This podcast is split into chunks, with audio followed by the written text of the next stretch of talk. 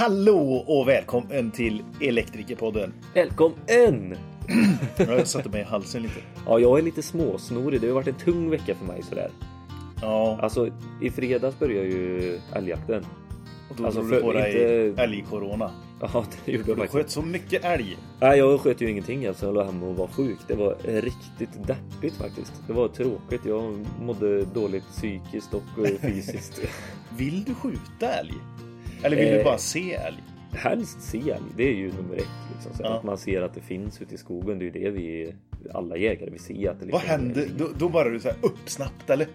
Eller sitter du bara still och så börjar du fatta börsan? Mm. Eller är det först liksom kikarsiktet och börja det- räkna in taggarna och börja se Facebook-uppdateringen? Jag har skjutit. Ja, det, ja, har man kommit så långt i tankarna då är det upplagt för bomma eller skadeskjuta när man liksom ser att djuret ligger innan man Det är då det börjar Skaka Nej men eh, det beror helt och hållet på pass. Alltså egentligen eh, eh, i vissa pass så kan du se så här långt innan bara ah, det går fint, det går sakta mot dig kanske allt det här. Du har bra koll och i vissa pass där det är tätt och skogspass liksom.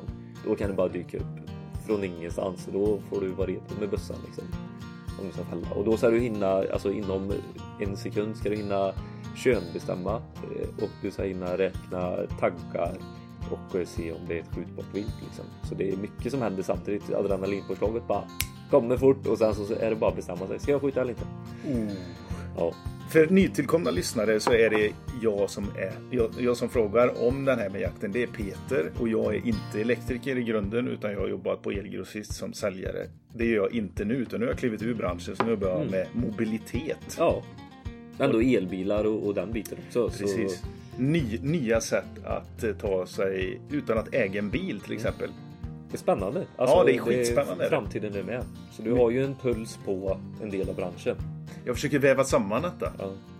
Det drar ju oss också faktiskt ganska osökt till våra samarbetspartner. För det är också så att man är ju som ensam elektriker utan bra grejer att sätta upp och montera och bra säljare, support. Alltså då är man ganska ensam och ingenting. Det ska man inte glömma. Nej, inte förringa. Nej, verkligen inte. Och därför så vill ju vi verkligen rikta ett tack till våra samarbetspartner att ni är en del av oss, våran bransch. Och det är ju Schneider Electric som gör, gör många bra prylar. De är ganska breda. Svårt att säga exakt vad de är bra på, men de är bra på mycket.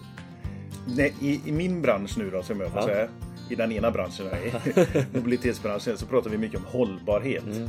Och målen inför 2030. Jajamän. Alltså det är social hållbarhet eh, med ekonomisk och, och miljöhållbarhet och allting sådär. Ja, Och det, det tycker jag är faktiskt väldigt viktigt. Hur kan vi jobba cirkulärt? ja, Att ett vägguttag, det kanske finns material i det som vi faktiskt kan återanvända när det, när det har spruckit i plasten. Helst av allt ska det ju inte göra det. mm, mm. Och då tycker jag att det är viktigt att vi jobbar med bra grejer så att vi slipper egentligen tänka cirkulärt. Jajamän. Där har ju Schneider fått många utmärkelser. De är väl en av de mest framstående inom det området tror jag. Ja, så är det. Ja, Men jag tror att vi, vi alla är ganska eh, vana vid eh, att de gör bra grejer. Ja, verkligen. Och så har vi ju Skylt Direkt. Där, som är grymma leverantörer på skyltar, uppmärkning, kabelmärkning, eh, you name it. Godisleverantörer. ja. Jag skulle vilja att ni lägger in eh, lite sådana nyproducerade fiskar. Va? Ja, eller De här Godis- godisfiskarna. Ja. eller, eller hallonbåtar. Ja, jag. Nyproducerade. Ja. Ja, Tänk på det, Skylt Direkt. Också ett önskemål. Ja. Och sen så har vi ju vi här som är också en jätterolig samarbetspartner som är så grymma på verktyg alltså. Just, Men där, där måste vi också ta upp. I då det klippet där du eh, gör det här testet. Ja, från den precis. konventionella till den eh, motordrivna. Mm. Så behöver man ju för att dra i moment. Ja precis, den, den hänger ju inte med i själva det kittet utan det finns ju alltså moment som man köper löst från Viha. Och det kan du alltså byta mellan deras mejslar också eh, och sätta på olika. Så får du ett fast moment. Som Schneider Electric har ju eh, två eh, newtonmeter för att dra deras eh, säkringar. Mm. Och så har vi Hager som har 2,8. Ja, då köper du ett varje då till exempel Mm. för att dra rätt moment. Och det är alltså VIA är väldigt duktiga på moment, så där har man liksom en partner för att få en bättre vardag. Till Nej. dagens avsnitt. Ja, vad dagens avsnitt Peter? Vad är det vi ska lyssna på? Vi ska lyssna på SEF igen. Ja, Svenska Elektrikerförbundet. ja, För alla er som inte är med där eller undrat vad det är jag är med i och vad det står för. ja. Men det vi ska lyssna på idag i alla fall, det är ju alltså arbetsmiljö och påverkan och även lärlingstiden, hur de liksom hjälper till och stöttar det och hur de ser på den. Eh, alltså, ja, men vi har ett öppet snack där vi liksom bjudit in en lärling och en ledande montör. Så sitter de och pratar om lärlingstiden och sen på eh, arbetsmiljö och påverkan så har vi ju bjudit in Sara och Håkan. Ja, Sara hon är ju alltså eh, skyddsombud och eh, Håkan eh, han är också skyddsombud fast inom distributionselektriker. Och han har ju varit en av de som har tagit det här initiativet för att ingen ska dö på jobbet. Det är, Det- det är ju rätt skrämmande faktiskt. Ja, det är Just när man jobbar som distributionselektriker så det är tunga grejer alltså. Ja. Går det fel och det släpper en trumma eller en Ja, jag vet inte, trillar från en stolpe eller något. Ja, nej men fruktansvärt och det är så hög spänning vi jobbar med. Ni har ju hört på eh, Ola Wiklund, hans eh, avsnitt. Bara där, alltså det händer mycket om det är en, ett litet misstag. Det är förödande alltså. Mm. Det är hemskt. Och Håkan går in på detta också och berättar lite om det här initiativet. Så det är jätteintressant, jättekul verkligen att lyssna. Eller kul, men ja, ni förstår vad jag menar. Ja. Men en grej som jag snappade upp i Ja. veckan på vårt Instagram. Ja, Det var ju eh, Hagers eh, klipp. ah, det är så jäkla Det är bara synd att inte han Kay- Kayobi eller Kayabi, han Ja. som har det där kontot, det TikTok-kontot. Ja, Han kanske inte förstod grejen där. Nej. lite in, eh, elektriker förstår ju det, Ja. men inte gemene man. Nej. Så skulle jag säga. Mm. Och det är ju jätteroligt och det finns ju många smarta grejer. Nu, nu, nu var det ju faktiskt en mejsel vi jämförde. Vi, vi jämförde inte två stycken centraltillverkare mot varandra. Men det är kul alltså. Det, det, så det finns Vi vill ju... ha mer sånt. Ja, ja, ja. ja. Mer tugg. Jajamän. Alla är välkomna att tugga på oss, det kan jag säga. Men eh, grymt. Take care i veckan. Ja, verkligen. Ta hand om er själva och fortsätt göra ett grymt jobb. Ha det bra. Hej, hej! Om el, om el, en podd som är om el. Om el, om el, en podd som är för er. Med Billy och Peter, vad kan gå fel? Begränsarbare är vi Då var det dags Igen. för facket att få representera sig själva i podden. Vi har ju gått igenom eh, lite grann om eh, varför och sådär. Och jag, alltså, jag vet inte, men jag känner mig lite mer bekväm med ordet facket. Det låter ju så hårt. Och de orden som används som kanske är front och kapital och sådär. Nu börjar man känna sig lite mer bekväm.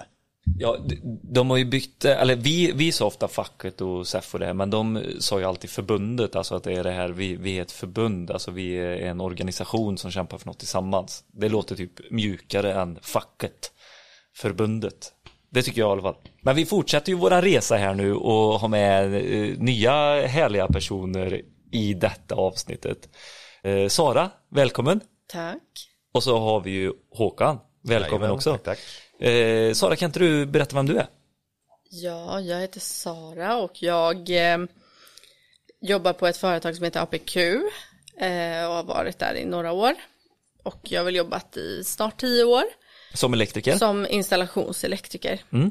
Och eh, ja, men gjort ändå ganska lite så här, olika också. Lite tele, lite industri, stora entreprenader. Och eh, vad är din roll i facket? Jag är skyddsombud, jag sitter som ledamot i klubben och sen så engagerar jag mig lite i Elkvinnorna. Just också ungdomsverksamhet. Det, det, det är ju sådär när man börjar jobba fackligt så liksom börjar man i ett litet hörn och så, så bara liksom sprids det ut. Vi kände det på. Johan också, han eh, hade många åtaganden. Ja, ja. Eh, och Håkan? Ja, Håkan heter jag, 36, eh, jobbar på Infratech eh, som idag går under varumärket Omexom. Där jag jobbar som distributionselektriker och eh, jobbar med drift och underhåll utav elnätet här i Stockholm åt, eh, åt Ellevio då.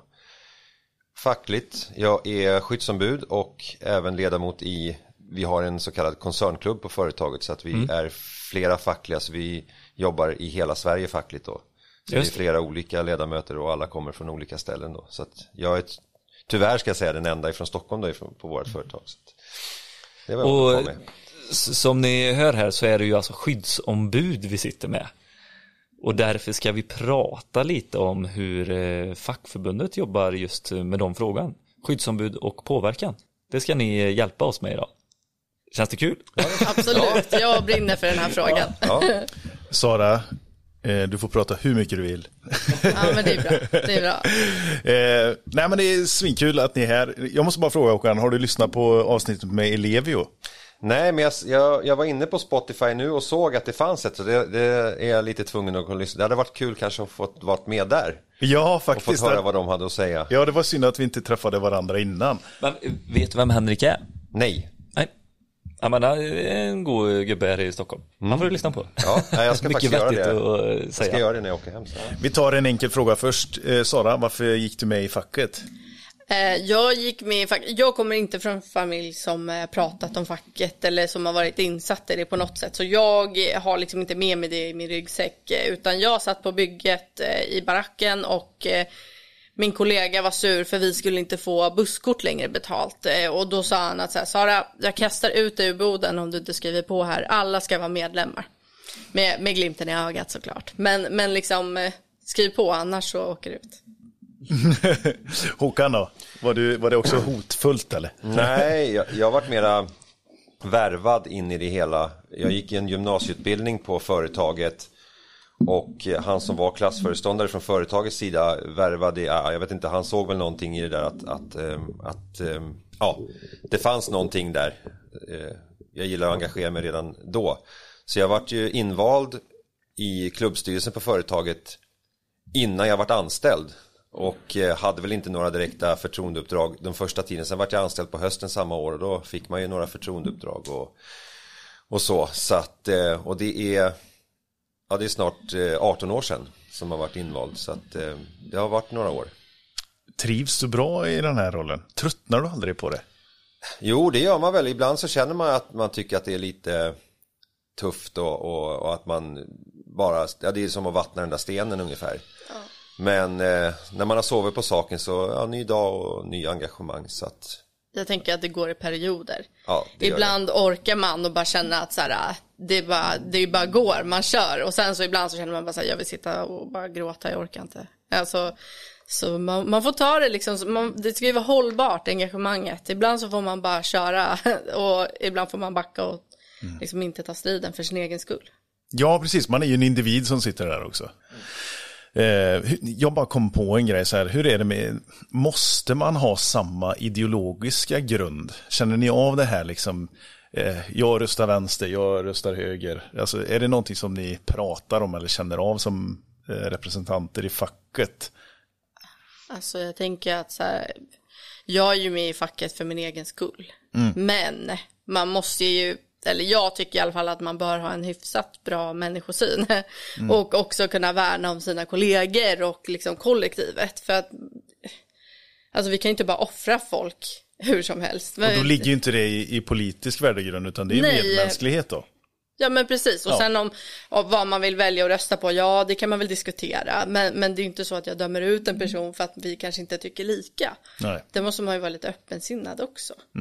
Men det var ju intressant för när vi pratade förra avsnittet här med Urban och Johan, då pratade vi just om det här hur fackförbundets eh, liksom historia har varit genom tiden och att det liksom inte är samma sak längre.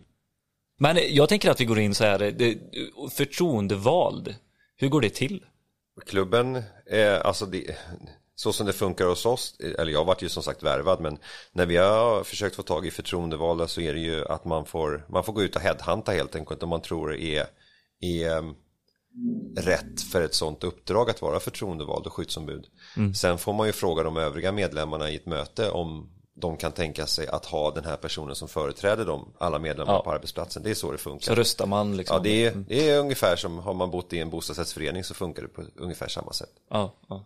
Tyvärr är det ju så att det är ett bristande engagemang hos många i Okej. våran bransch. Eh, så bara visar man minsta lilla intresse eller ställer någon fråga så är det ju liksom att man så här, äh, hugger tag i folk och bara säger men du, kan inte du liksom göra någonting?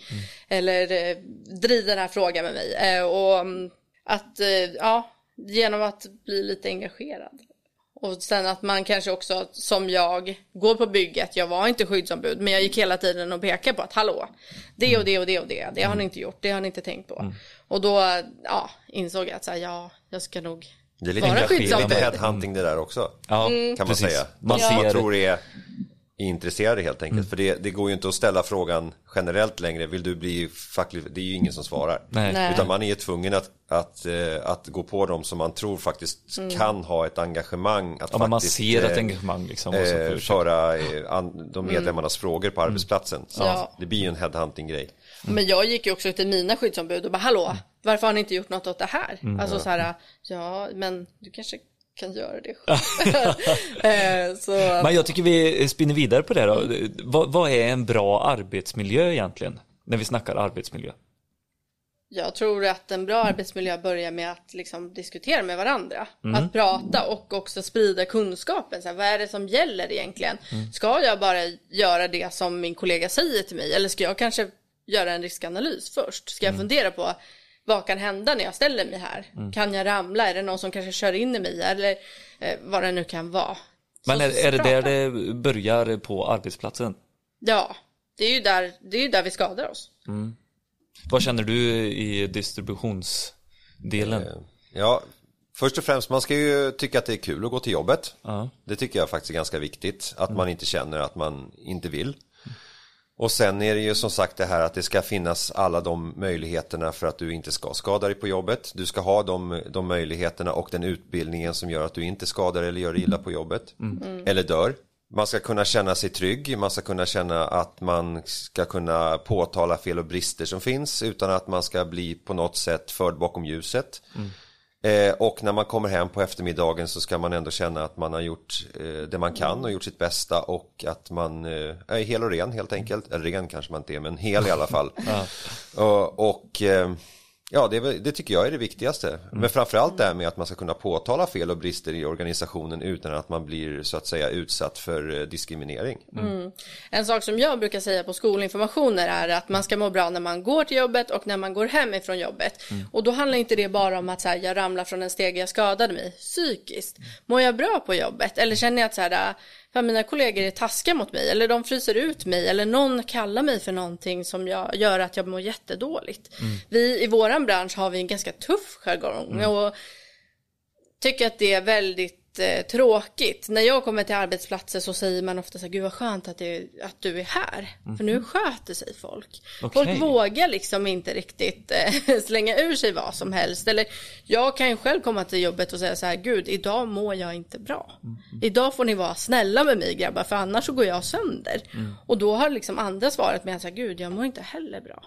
Oj vad bra att jag vet det för då, kan jag, då kanske inte jag behöver bli sur på dig för att du inte gjorde det du skulle. För att du ligger och sover på Så isoleringshögen? psykosociala arbetsmiljön Ja. är ju någonting som vi behöver jobba extremt mycket på i våran bransch. Märker ni att det är en fråga som ni får eller som är mer, nu, nu du har inte lika många års erfarenhet som du har Håkan då Sara, men eh, har du märkt en skillnad där med arbetsmiljöfrågor genom tiden?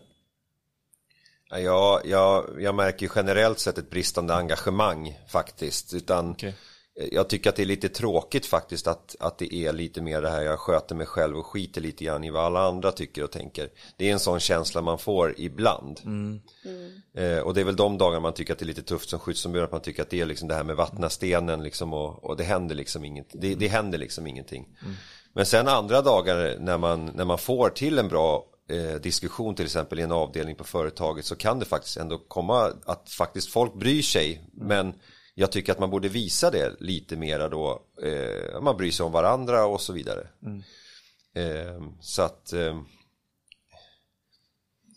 Ja, jag, så här på rak arm, svårt att liksom hur, hur jag tycker att det har utvecklats genom åren men jag tycker att det Mer har än att det har blivit mer individualism? Alltså det har ju blivit lite, det har ju blivit mer prat och det är mer det här med säkerhetskulturen har ju blivit bättre eller, Ja. eller liksom eller utåt sett har det blivit mycket bättre på, känner jag liksom att det här med att man, att man ska tänka efter före har ju varit ett, en, en stor diskussion. Eh, jag tror företagen försöker ju lägga ner väldigt mycket energi på det här med eh, arbetsmiljö och säkerhet för det kostar väldigt mycket pengar. Dålig arbetsmiljö och dålig säkerhet kostar väldigt mycket pengar. Så jag tror att man lägger väldigt mycket energi på den från företagens sida och så. Eh, sen har det väl inte varit uppskattat från alla som jobbar för man tycker det blir för mycket appar och för mycket det ska fyllas i överallt. Och det, det är till det övriga vi har vi ska fylla i protokoll och, och så vidare. Så att det blir väldigt mycket det är väldigt mycket administration bara för att kunna göra det där lilla enkla jobbet man ska göra. Men det är ju det där lilla enkla jobbet som kan innebära om du kommer hem ifrån jobbet ikväll eller inte. Precis. Jag tänker också att där ligger ju också ansvaret att sprida vidare den här kunskapen så att det inte är bara du och jag som gör det här på företaget. Så att ditt jobb blir att bara fylla i blanketter hela dagarna utan så här att prata med kollegorna. Att, vet du vad du ska göra om det händer någonting på jobbet? Eller vet du vad du ska göra innan du börjar jobba? Eh, och ha de samtalen i boden eller jag vet inte hur, hur det ser ut för er liksom. Men eh, hos oss har vi ofta baracker. Ehm, så det, det tror jag på, liksom att göra folk medvetna och ehm, alltså också få igång folk. Det har ju inte varit som, vi, har, vi utgår ju i princip allihopa hemifrån. Så vi ses ju knappt eh, i hela avdelningen och det har vi ju inte gjort under en lång tid nu av förklarliga skäl. Och, så att det har inte blivit att man har kunnat träffa alla kollegor eh, samlade. Vi har haft säkerhetsveckor på företaget där vi försöker träffa så många som möjligt då. Eh, avdelningschef, projektledare, jag som skyddsombud och eh, de som jobbar ute i fält. Eh, så många som vi får.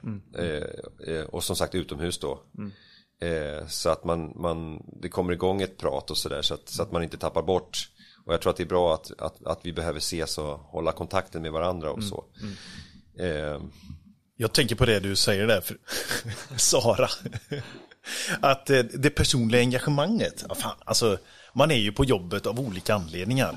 Så här, den här dagen är jag där bara för att få tiden att gå och den här dagen så kanske jag mår dåligt och då söker man sig också kanske till andra personer och man vill yttra sig och sådär. Men eh, just det här med, alltså, det här med risktänket och sånt. Jag, nu är jag ju helt utanför ert yrke, men jag har en insyn i det. Eh, fan, man vill väl komma hel och ren hem? Eller vill man ta de där smällarna? Alltså den här onödiga stöten och eh, inte gå med hjälm på bygget eller vad det Jag än kan- kan vara. Vill man det? Nej, eh, nu när jag har jobbat i tio år så säger jag ju absolut nej. Det är ju ingen som kommer tacka mig för att jag tar en risk och skadar mig. Det, så är det ju verkligen. Men när jag kom in i branschen och såg liksom hur alla andra jobbar, ah, skit i det. Ställ dig på hyllan på stegen, ramla ner, det gör inget. Alltså skit i, jag hem, orkar inte hämta kåporna eller de är i vägen. Dammsugaren, det var trångt, det var tungt, det var jobbigt. Alltså ah, skitsamma lite grann. Och så är man ju ofta när man är ung. Man vill jobba liksom och man vill visa framfötterna och det är lite allan, ballan sådär. Eh, Medan att jag har ju insett till exempel att så här, ja, om man inte använder hörselkåpor och är vänsterhänt, ja, då får man sämre hörsel på vänster öra. Vilket jag har.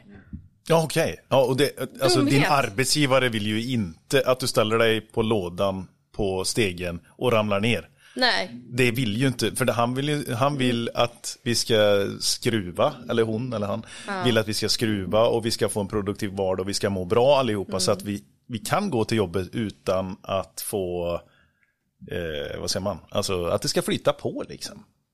Så, så det måste man ju ha med sig att eh, när man tar de där riskerna som, som anställd eller som montör så, så är det ganska dumdristigt egentligen. För det är inte begärt av dig ifrån arbetsgivaren. oftast så. är det ju bara en jargong mellan kollegor. Att vi ska få det här gjort snabbt, vi ska vara effektiva.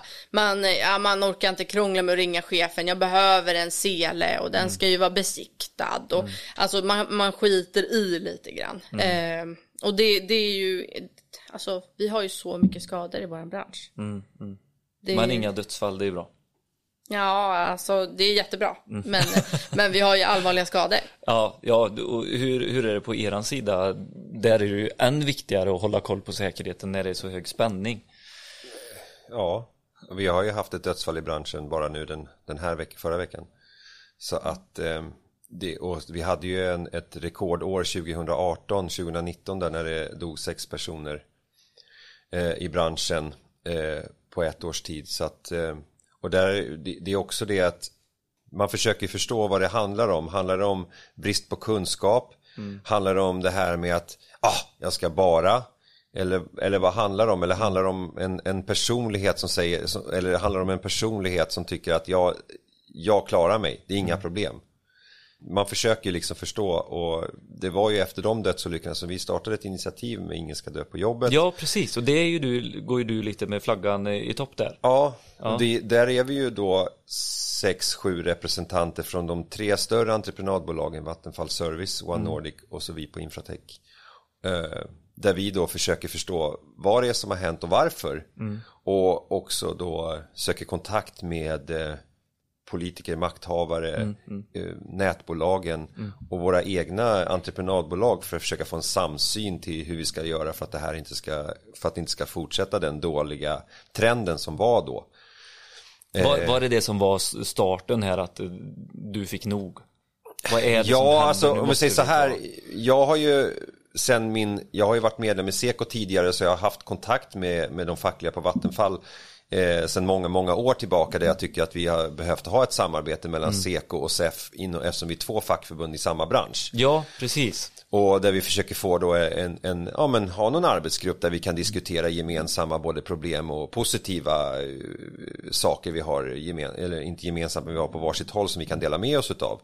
Eh, sen så kom det ett, ett, ett dödsfall som gjorde att jag kände att nu, nu är det verkligen dags och då tog vi faktiskt tag i det här. Och första mötet vi hade samma dag så skedde det ett dödsfall också på Vattenfall. Så att eh, det var väldigt mycket under väldigt kort tid. Vi hade ett dödsfall på vårt företag, Vattenfall hade ett dödsfall på sitt företag. Eh, och om vi säger så här, den här gruppen var inte till för att vi skulle försöka förändra att det ska betalas mer pengar mellan nätbolag och eh, entreprenadbolag utan det, det det handlade om var ju att vi ville diskutera en samsyn och ett, att det varit ett mera samarbete mellan och mera öppet mellan framförallt eh, nätbolag och eh, eh, entreprenadbolagen. Eh, så att vi tillsammans kunde se till så att det här inte sker. Istället för att det blir den här vi som eh, utförare och de som kund. Utan det vart en mera Får jag fråga vad det är som är den vanligaste orsaken till att det, som leder liksom till det här? till dödsfall. Ja. I, I de här fallen var det ju eh, trädpåfall. Du får ett träd i huvudet helt enkelt. Oj.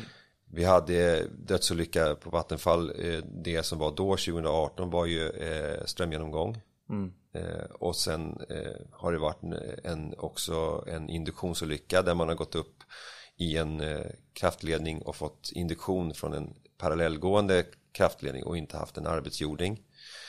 Eh, den senaste olyckan på Vattenfall är ju inte utredd så där finns det väl inga eh, uppgifter ännu vad det är som har hänt utan det får vi se när utredningen är klar. Och sen vad de här uh, olyckorna har berott på, det finns ju olika faktorer till var, varför, varför de har skett men tyvärr så är det ju så när en person har avlidit så vet man ju inte, kan man ju inte gå och fråga i efterhand då, var, vad, hur tänkte du? Och eh, Hur var din hade ni, Ja och- precis, hade ni någon maskin som ni kunde ha använt, hade ni, tänkte ni på det här med arbetsjordning, eh, spänningsprovning och sådana här saker. Det hade man ju velat, man hade ju velat kunna fråga i efterhand vad som har tänkt. Och jag, tyvärr så tror jag också att mörkertalet i allvarliga tillbud är nog otroligt mycket större än vad vi tror. Eh, jag undrar bara varje vecka hur många är det som faktiskt är så nära att eh, stryka med men, inte, men liksom inte har vetat om det. eh, och, eller inte tänkt på det utan det, ja, men det gick bra den här gången. Så att eh, vi vill ju öka kunskapsnivån på, i branschen eh, när det gäller olycks, olycksfall framförallt. Eh, och Kan du förklara lite, eh, det var SEF och Seko. ja, Vad, vad, är- vilka är Seko? Eh, Seko är service, eh, eh, facket för servicekommunikation och de, eh, eh, de har ju flertalet yrkesgrupper i sitt fackförbund. Det är bland annat i tunnelbaneförare eller tunneltågförare, eh, brevbärare, eh, även elektriker då. Och de eh, har, där det största på energisidan då är Vattenfall Service då där de har eh, jag vet inte hur många medlemmar de har Mm. men de är väldigt många. Eh, och vi då på SEF eh, företräder ju den resterande så att säga det som inte Seko för. Så vi är två fackförbund i samma bransch. Mm. Eh, och ehm, som sagt, vi, vi behöver ha ett större samarbete mellan Seko och SEF på energisidan känner jag att vi inte ska, vi ska, vi ska medverka med varandra och inte motverka varandra i alla fall. Aj, shit, det här är ju sjukt eh, omskakande tycker jag att prata om. De här Verkligen. dödsfallen. Varför jag sa att vi inte hade haft något dödsfall, det var för att när vi pratade med Urban här förut så sa han det. Och då blev jag så här, jaha okej, har, har både jag och han missat det då? Men det är nog för att det är på distributionssidan. Ja, Som det kanske har blivit lite glömt för våran del. Jag vet inte om de var SEF-medlemmar eller Seko. eh, ja det har ju Det varit både och. Ja, mm, det är skitsamma, ingen ska dö. Nej, nej det, det är faktiskt, det det är, ingen ska ju dö på jobbet för det är som, som du sa förut Sara, det är ingen som kommer att tacka dig för, för det du gjorde liksom utan eh, Känner ni inte ett, ett otroligt ansvar som skyddsombud? Att ni ska bära en sån kunskap som kanske inte alla har och få ut det liksom. Alltså jag, jag känner spontant så känner jag liksom att man kanske kände ett större Ett ansvar känner man ju såklart Ja. Men jag, det var nog jobbigare förut om det var så att någon gjorde sig illa eller om någon skadade sig Mm. Medan idag försöker man bara vara en, en bra förebild att visa att så här gör jag Mm. Och att, någon, att de man då jobbar ihop med ska ta efter i det att känna att liksom ja men han gjorde så här så där brukar inte jag göra men det kanske Mm. är bra att göra på det här viset och man alltid gör så gott man kan och så rätt som möjligt eh, så, som man, eh, så som man ska helt enkelt. Det är det här, ja men hjälm, rätt verktyg, spänningsprovning. Eh, i, I vårat fall, det är alltid varselkläder, helkroppsvarselkläder. Även om man tycker, nej men varför ska jag ha det för, liksom, så är det liksom det som gäller. Eh, och då, då är det liksom kan man göra det och man kan se att, och jag ser ju liksom att, att folk tar efter. Jag har sett folk som inte använder varselkläder som helt plötsligt har börjat använda det. Utan att man har sagt någonting. Då hoppas man ju på att, att det är man själv som har kanske kunnat påvisa någonting. Att det är det här som är rätt, gör så, så blir det bra. Jag tänker återigen, ri- med risk för att bli tjatig, liksom, absolut känner man ett jättestort eh, ansvar. Men återigen, det gäller att informera sina kollegor, för de har ju ett eget ansvar över sig själva. Det, alltså, det, jag kan ju inte gå och hålla dem i handen hela tiden, så nu måste du tänka på det här, Nej. nu måste du göra si. Eh, så det, ja, jättestort ansvar, men man måste faktiskt engagera sig själv för sin egen skull. Ja, men exakt. Jätteviktigt. Jag, jag är lite mer nyfiken på det här eh, Ingen ska dö på jobbet eh, initiativet. Vad är det eh, ni går in på rent konkret när ni sitter i de mötena?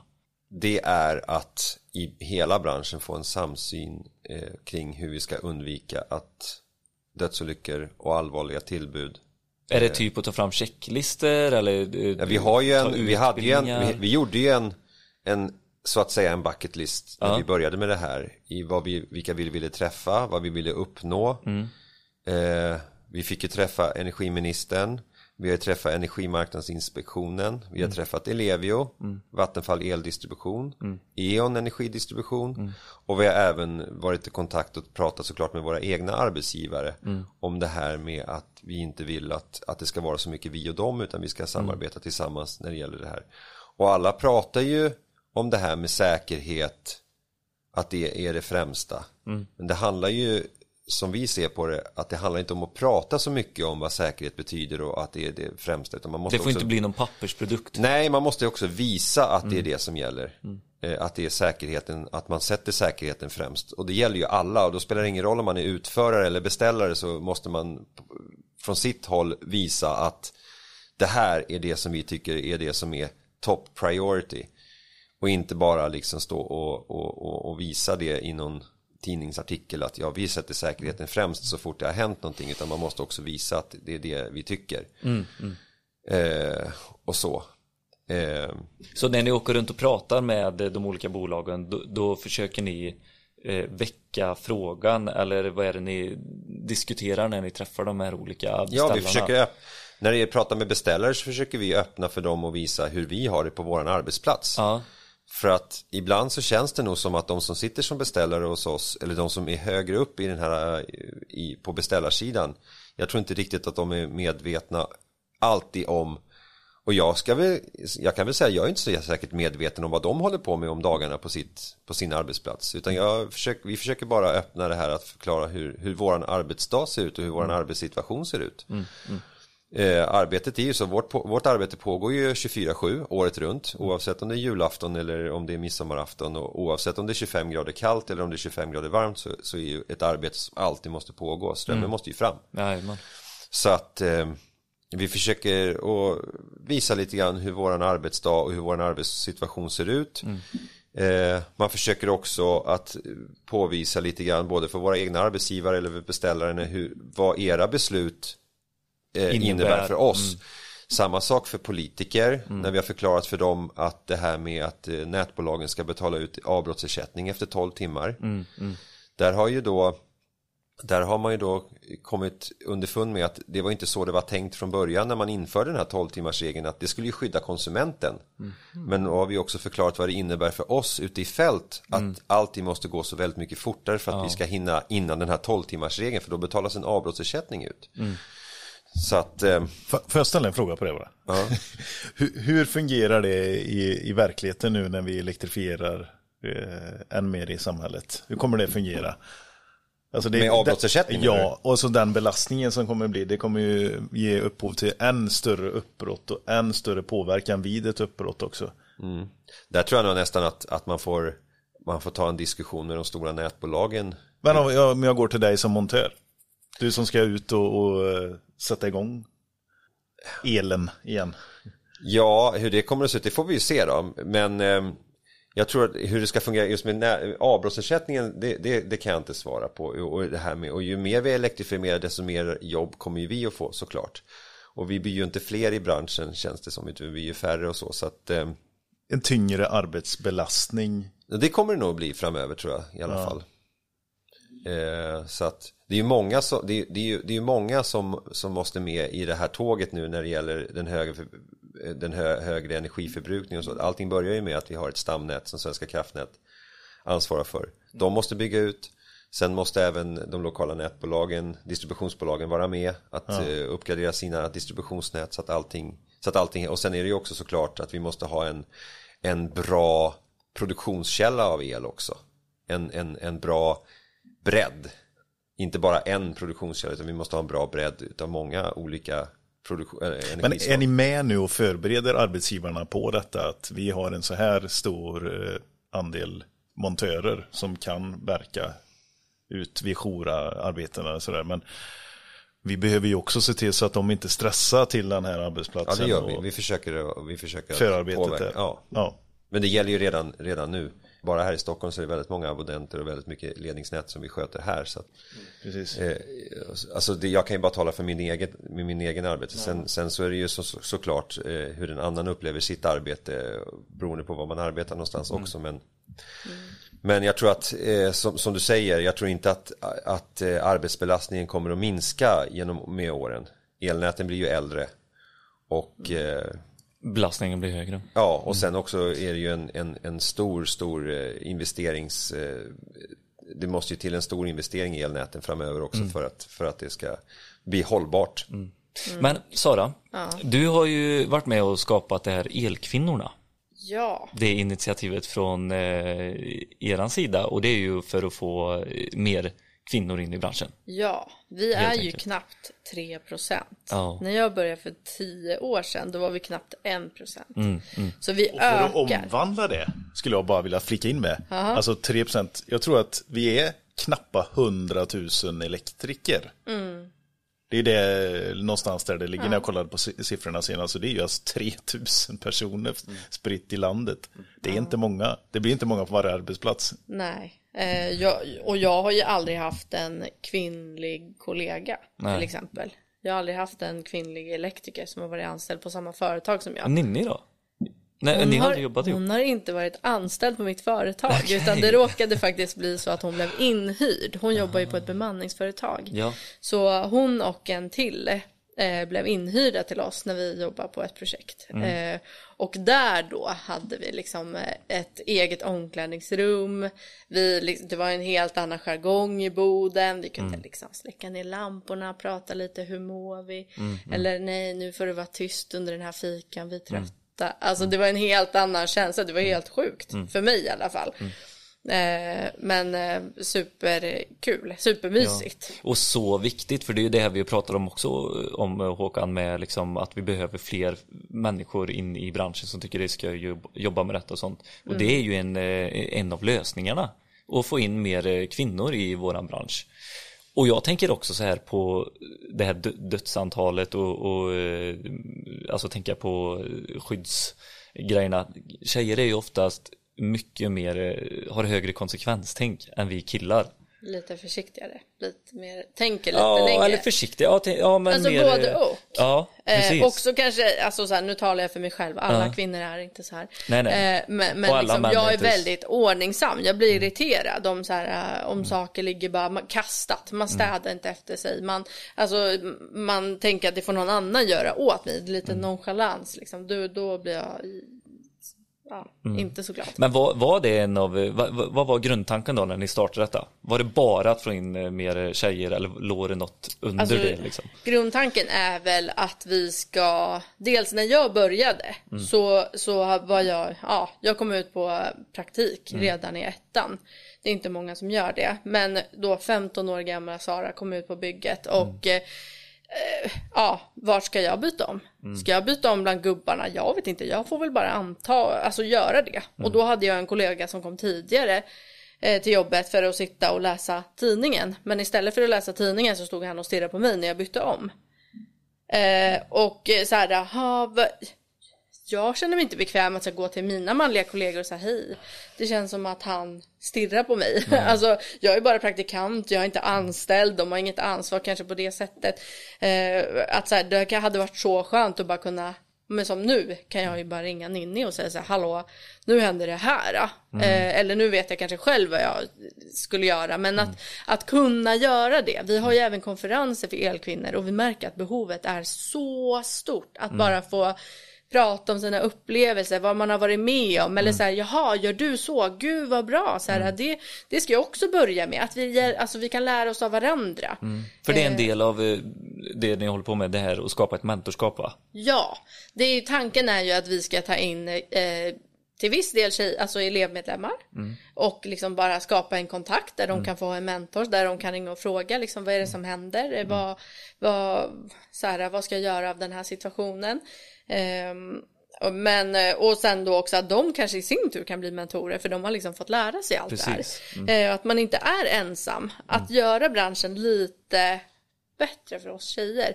Också att så här, om alla tjejer kräver att så här, jo, men det ska finnas sanitetsbehållare på toaletterna. Då kanske byggarna börjar fatta att så här, jaha, det ska ju finnas på toaletterna.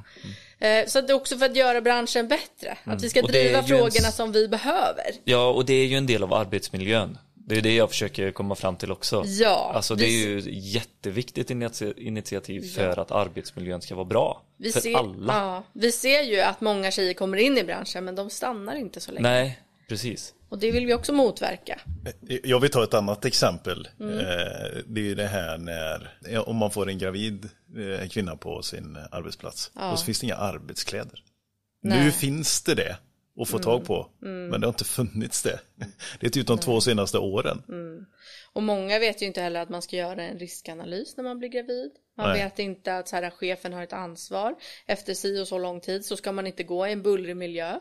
Man ska kanske inte stå på en stege heller. Och man ska göra en plan för det här.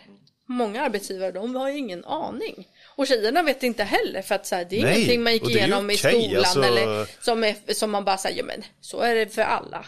Eh, så det, vi vill ju att det ska vara lätt och man ska lära sig av varandra, man ska känna att fan nu hade jag en skitdag, det var någon snubbe som betedde sig illa, ja men jag ringer och så får jag ur det på en gång istället för att det lagras och man bara känner att så här, jag skiter i den här branschen, jag orkar inte.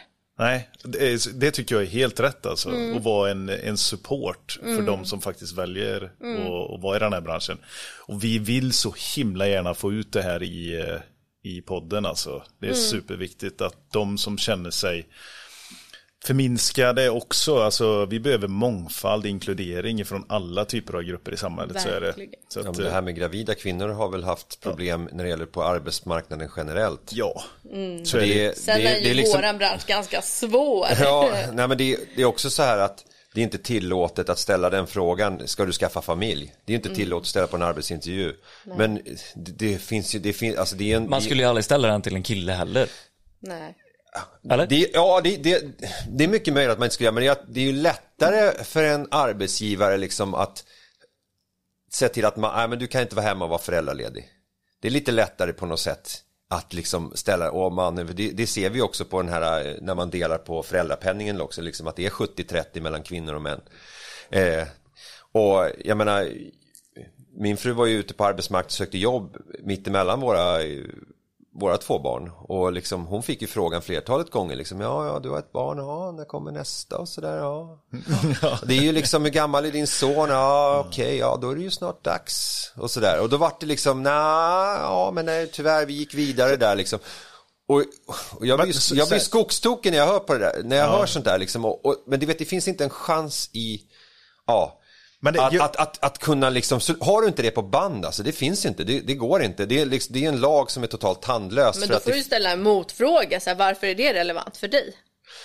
Fortfarande så är det, du kan inte, du kommer ingenstans för det är ord mot ord om du skulle vilja göra Nej men jag tänker att, att de då backar, för de vet att de ska inte sitta och fråga de här frågorna. Det, det som jag eh, vill säga faktiskt eh, i detta också, det är att det sitter ju en enskild person på andra sidan som inte alltid representerar ett stort bolag med en stor HR-organisation eller har gjort riskanalyser och allting och vägt in det.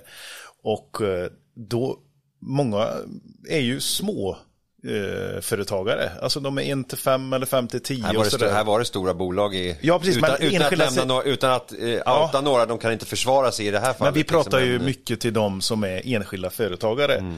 Och de hamnar ju i en väldigt prekär situation där. Och där tror jag att vi måste bara hjälpa varandra att förstå varandras situationer. Att har jag en gravid kvinna hos mig, så ja det kommer bli intäktsbortfall, det kommer det bli. Men hur kan vi planera för att inte se det som ett intäktsbortfall utan glädjas med att Han kommer... kan, han, eh, hon eh, kanske kommer att jobba här 20 år efter. Precis, exakt. Och sen alltså. också så tror jag att det är viktigt att, att eh, vi män också blir bättre på att faktiskt ta ut våran del när det gäller föräldrapenningen och vara hemma med våra barn.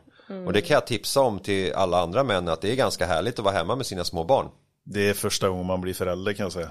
Jag som har gjort det. Nej men det, det, det kan, Ja, det det kan jag, jag kan definitivt rekommendera att ta ut eh, föräldraledigheten. Ja, För det, det är en tid som, som aldrig mer kommer komma igen. Men eh, vi ska finnas här för alla. Och ni har båda parter i, eh, vad säger man, i aspekt. Eh, alltså både arbetsgivaren och eh, montörens enskilda vardag. Och här har ni ju gjort riskanalysen för montören. Och ni kan även hjälpa till för att få en dräglig vardag som funkar på arbetsplatsen i stort. Eh, så, ska ju ni verka också. Så är det ju faktiskt. Så det är eh, bara liksom fortsätta arbetet tror jag. Gravida kommer vi få. Och vi kommer få papper som är föräldralediga och, och behöver ta ut sin föräldraledighet. Alltså jag tänker också att när män tar ut sin föräldraledighet då kommer det också göra att företagarna eller arbetsgivarna blir vana vid det. Att det är ingen konstig grej. Eh, och det kan ju också, jag vet många manliga kollegor som har fått kommentarer säga men kan inte frugan vara hemma och vabba? Mm, Men alltså vi är ju två föräldrar. Det, det, alltså de, de, jag tror att männen behöver göra eh, ett stort arbete för att förenkla för oss kvinnor också. Men också eh, säg, alltså stötta och säga att hallå, det här måste ni faktiskt göra. Att inte kvinnorna ska behöva gå sina egna strider hela tiden.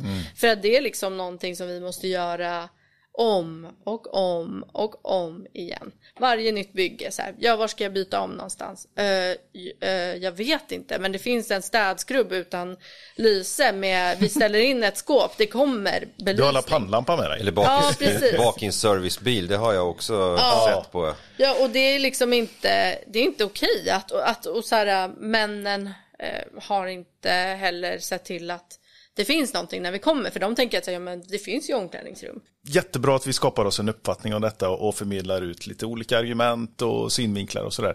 Jag tänkte bara kolla, eh, Sara, hur hur har du lyckats påverka arbetsmiljön på din arbetsplats genom eh, din tjänst, eller vad säger man, din, din förtro- ditt åtagande ja, som skyddsombud? Jag tror att eh, dels när jag påpekar saker så gör jag folk medvetna. Eh, och att eh, jag tänker till exempel när jag säger att så här, ni behöver dammsuga här. Då är det eh, damm som blir mindre i alla montörers lungor. och vi kanske alla slipper dö av stenlunga liksom. Eh, och, och det är små saker men jag tror att det betyder mycket i längden. Ja men just att ställa frågan och få dem att tänka på det nästa Mm. gång också. Vad känner du Håkan, vad har du fått fram genom Men jag försöker informera och jag försöker även visa i handling eh, och så. Nu har ju vi ett annat upplägg när det gäller att arbeta på. Ni arbetar ju i stora lag och på stora byggen där ni träffas. Eh, vi jobbar ju oftast en och en eller två och två. Vi har varsin servicebil så då som sagt, man träffar inte alla kollegor eh, mer än kanske till lunchen eller någonting sånt där. Så att, men man försöker ändå informera och prata om och sådär. Och att, eh, det är viktigt att man, eh, ja, det är bra att du, man ska jobba säkert eller så ska man helt enkelt låta bli. Och där, känner, och där känner vi ändå att vi har stöttning också från Ja. arbetsgivaren. Så att, Men eh, blir det skillnad när ni blev skyddsombud? Nu har ju du varit väldigt länge, men alltså innan och efter ni blev skyddsombud. Förstår ni vad jag tänker? Hade ni inte något säkerhetstänk innan? Ja, det är ju så länge sedan. Ja.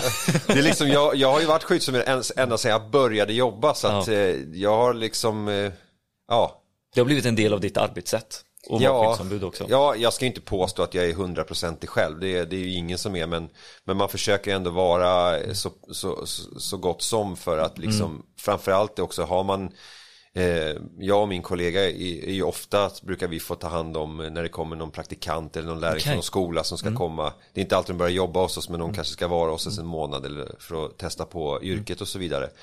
Och då försöker vi vara att, att, eh, att vi visar hur man ska göra. Mm. Vi försöker göra reklam för, eh, för yrket. Att det är mycket roligare att vara distributionselektriker, installationselektriker och så vidare. och eh, ja, några väljer den banan. Mm. Några gör det inte. Eh, Vi har haft tjejer ute. Mm. Det har varit jättesvårt att få dem att stanna i branschen. De har blivit, eller de har ju blivit kvar i branschen men inte som elektriker utan som projektledare eller produktionsledare. Har ni frågat vad de behöver för att stanna? Vi har inte frågat vad de behöver rakt så, men vi har frågat vad är det som gör att du väljer att inte vara kvar? För att de själva då ska kunna få berätta vad de känner att, eh, att vad som är fel och vad det är som inte stämmer och så. För de tycker liksom, ja det är kul men. Och det är oftast, förklaringen man får senast då var det att hon kände att hon var för klen. Okej. Vilket jag sa att det spelar ingen roll för att eh, jag har också själv känt att man har börjat få problem med armar och rygg under årens lopp. Att vi har maskiner till hjälp men man har liksom som du berättade om tidigare att äh, det är så jäkla lång tid att behöva ringa efter den och varför ska vi hämta den där för liksom när, Sen se- känner man då på kvällen när man kommer hem att fan det gör så jäkla ont i ryggen. Vad är det jag gjort idag för någonting? Ja, så kommer man ändå tänka på, vi har väldigt mycket tunga lyft liksom att det finns väldigt mycket hjälpmedel för det så att eh, och, att, och sen också att det inte finns några andra tjejer som de ser på arbetsplatsen. Att de gärna kanske vill sitta och ha någon att prata med. Det jag tänker är ju att eh, det vore bra att fråga den här tjejen innan hon har bestämt sig för att sluta. Att så här, hur kan vi göra den här arbetsplatsen mer attraktiv för dig? Eh, för att eh, ofta får man hela tiden komma och så här, ja ursäkta mig, eh, skulle vi kunna, eh, att man inte ska hela tiden behöva fråga om det, att det ska bli lite mer självklart, att så här, ja men det är klart att en tjej är här, det- hon, hon ska ha eh, byxor som passar en kvinnlig kropp, eller kanske inte få en jacka där axlarna sticker ut en halv meter liksom. Men är och så det är en för del, trång i höfterna. Är det en del av ert arbete som skyddsombud? Alltså det handlar ju om psyko, alltså socialt, alltså att man pratar med varandra, hur mår du, trivs du på jobbet? Ja, men är det, Det är- ert ansvar att se till eh, alla individer som Alltså skyddsombud? ansvar och ansvar, man är olika som individ men jag tycker att det är en av de viktigaste bitarna i våran bransch för det är något som man glömmer. Man Ja, tänker bara på skyddsombud. Mm. fallolyckor eller strömgenomgång.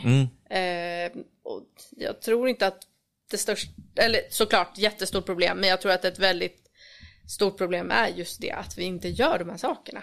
Det kan nog säkert vara som... eh, Hon är i alla fall kvar på företaget men som produktionsledare istället.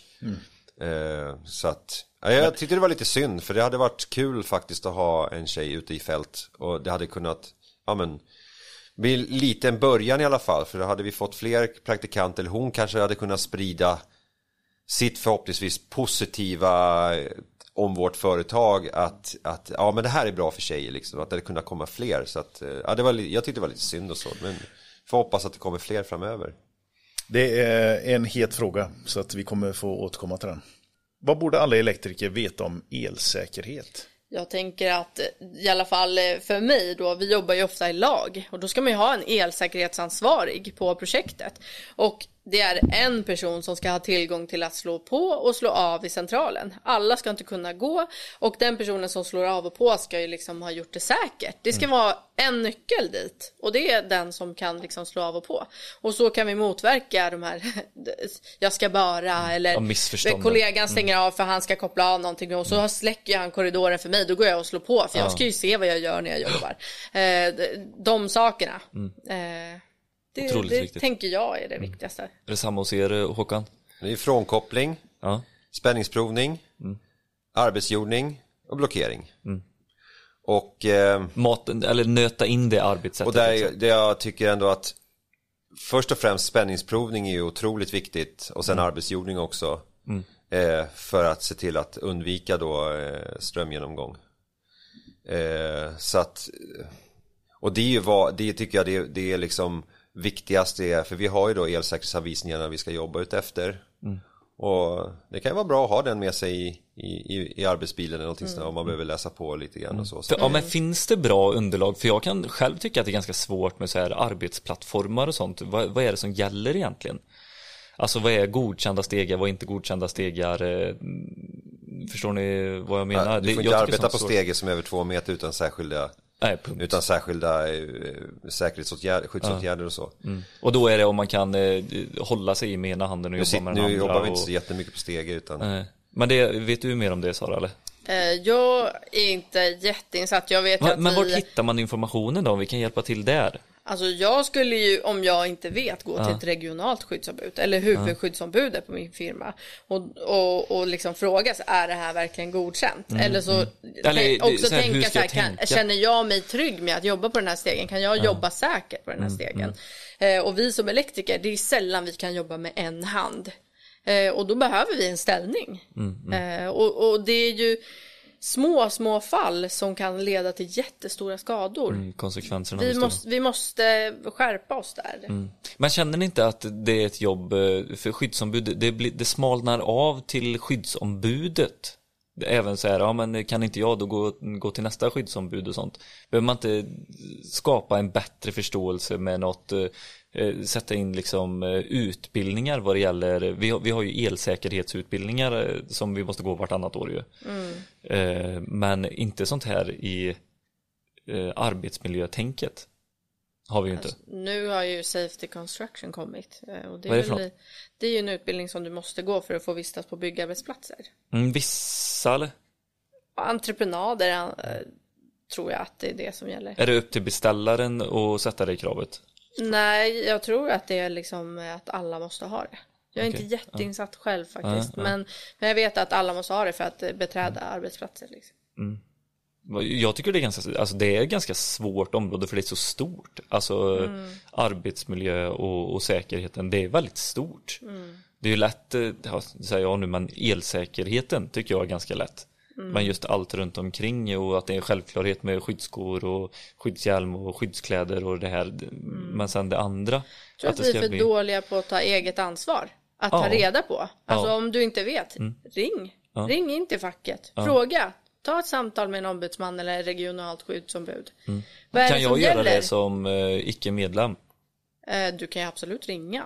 Sen om de... eh, Hur, Mm. Som hur, arbetsgivare, tänker jag framförallt. Ja, är du medlem kan du ju absolut göra det. Jag tror, alltså så här, det är ingen som kommer sen lägga på i örat på dig om du säger att du inte är medlem. Men, Mm. men det, det är ju, alltså hur mycket hjälp ska man ge till någon som inte betalar för tjänsten? Det är, Men såklart kan man ju ställa frågan.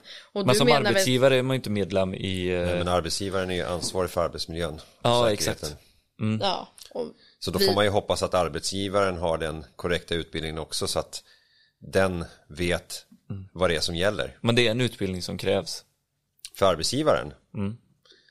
Ja, det hoppas jag verkligen att Men det är. det är väl ett evigt lärande. De, Mm. det, det finns, jag tror inte att det finns färdiga utbildningar, men de, har, de ska ju kunna det här. Mm. Eh, det, men det finns... det finns ju inget krav på att de ska gå någon utbildning, att de liksom ska göra det. De utbildningarna som, som ni går som skyddsombud, för det gör ni eller?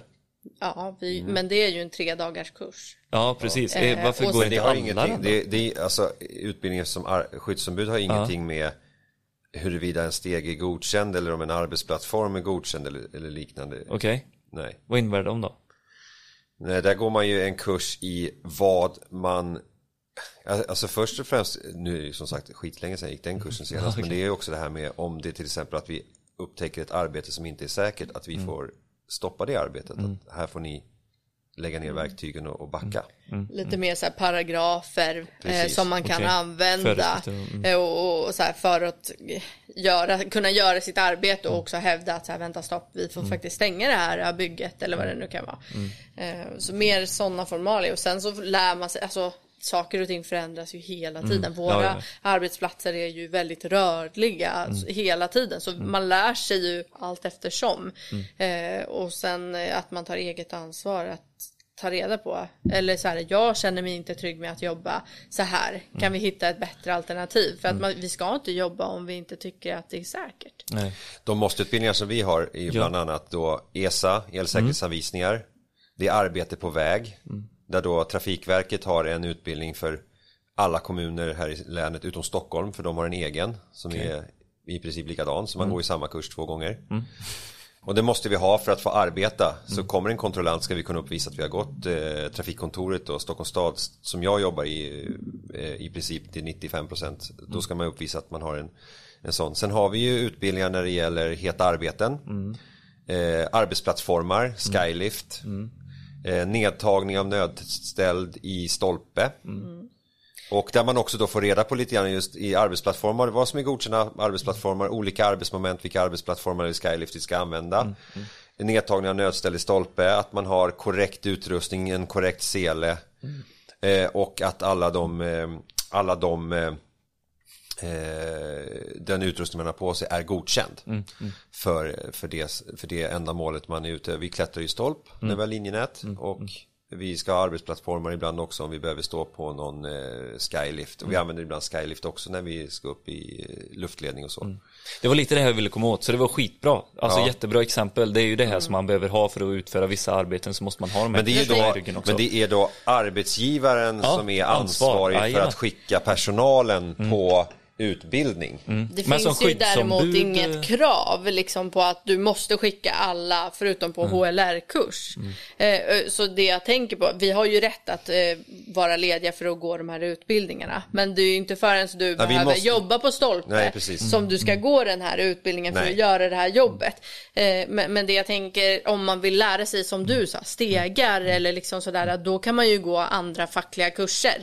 Du kan ju gå eh, medlem i facket eller elintro till och med om du är osäker på om du vill vara medlem eller inte. Vad, vad, vad får jag för att vara medlem? Det, det finns ju liksom de här grundkurserna som du kan gå, men sen också att bli förtroendevald.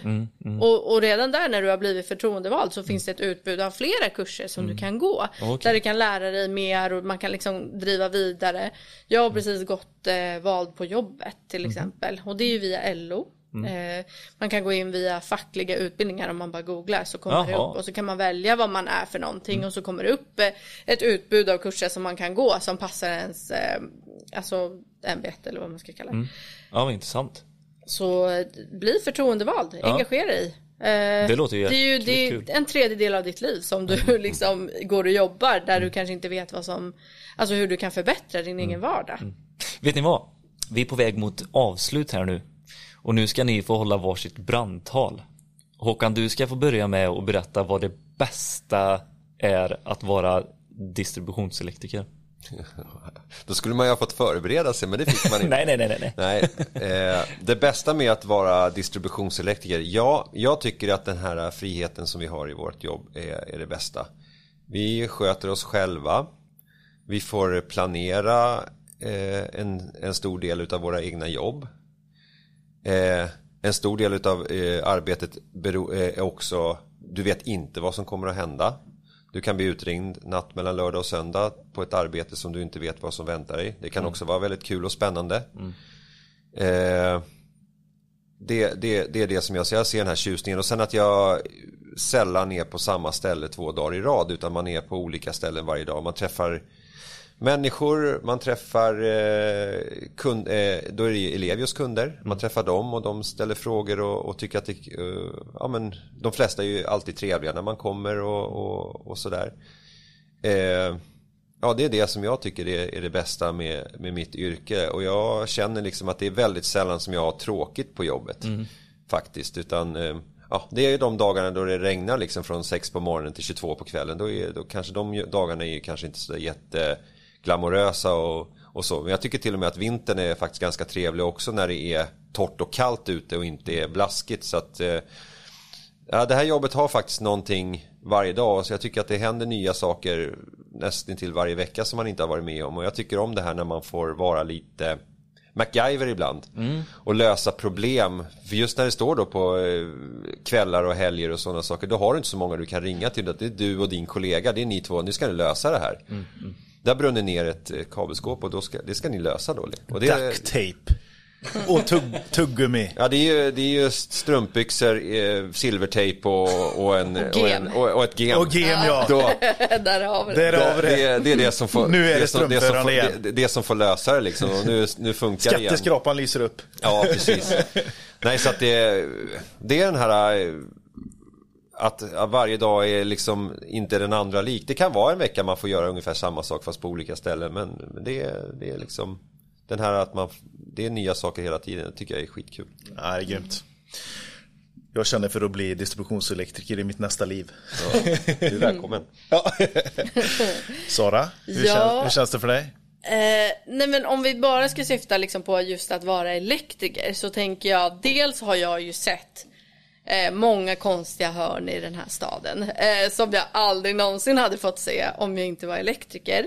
Eh, vilket är väldigt kul. Jag brukar åka med min sambo och, så här och säga så här har jag jobbat och här har jag jobbat och här har jag gjort det och han är väl i och för sig kanske lite trött på det men eh, Eh, men också en sak som jag eh, tycker är det roligaste är att få se ett hus liksom från en bara gjuten platta till att få se att så här, ah, det är folk som bor här eller elever som pluggar här eller kontor, vad är, vad är det de ska göra här inne? Vi har liksom skapat det här liksom till att det lyser. Att se hela vägen tycker jag är kul. Det är rätt häftigt att metaforen för överlevnad är ljuset i tunneln och det är elektrikern som sätter dit ljuset. Fast det är igenkänningsfaktor på det där med sambon där. Det var också det att man ska, ja. Ja. det här elskåpet har pappa satt upp. Det, tyck, det tyckte barnen var kul ett tag. Ja, jag brukar säga Framför, det. framförallt Jag, min fru, hon tycker att det där är skit och hon går. ja, jag brukar säga det. Jag, jag har öppnat varenda lyktstolpe på Kungsholmen och gjort en okulärbesiktning. Det tycker, Oj! det tycker liksom inte min sambo heller är jätteintressant. Eh, Jag skulle vilja sammanfatta lite grann utav vad, eh, vad det är vi har liksom gått igenom här idag. Och någonting som jag, som jag sitter och tänker på det är ju det här återigen att ingen vill ju egentligen bli skadad eller så här, drabba företaget varken personligt eller kostnadsmässigt eller göra bort sig liksom för att man tycker att det går snabbare att ställa lådan, lådan på, på stegen och sådär. Och då handlar det om att sprida en kultur. För det sitter individuellt eh, av vilka snabba beslut man vill ta och sådär. Men kan man då sprida en eh, inkluderande och ödmjuk och prestigelös kultur på sin arbetsplats. Kan man vara med och positivt påverka åt det hållet så, så kommer vi nå ganska långt. Och förhoppningsvis då så, så slipper ni stå där och slå i huvudet att ni måste besikta selen och ni måste det och då. Så. det är ju lite samma princip som facket. Alltså Ja. vi är starka tillsammans. Det, det är inte individen som ska driva utan vi allihopa måste gå in med samma inställning och driva våra frågor tillsammans. Och stå bakom Få varandra. bort så här vi och dom-känslor och det gäller även arbetstagare och arbetsgivare. Och det brukar vi säga också liksom om arbetsgivaren gör rätt. Då kommer ju de förtroendevalda och skyddsombuden inte behövas. Jättebra. Vi tackar Sara och Håkan. Superkul att ni var med idag och eh, ja, vi hoppas ju på att vi får höra er igen eller träffas igen. Det får vi hoppas. Jajamän. Tackar. Om er,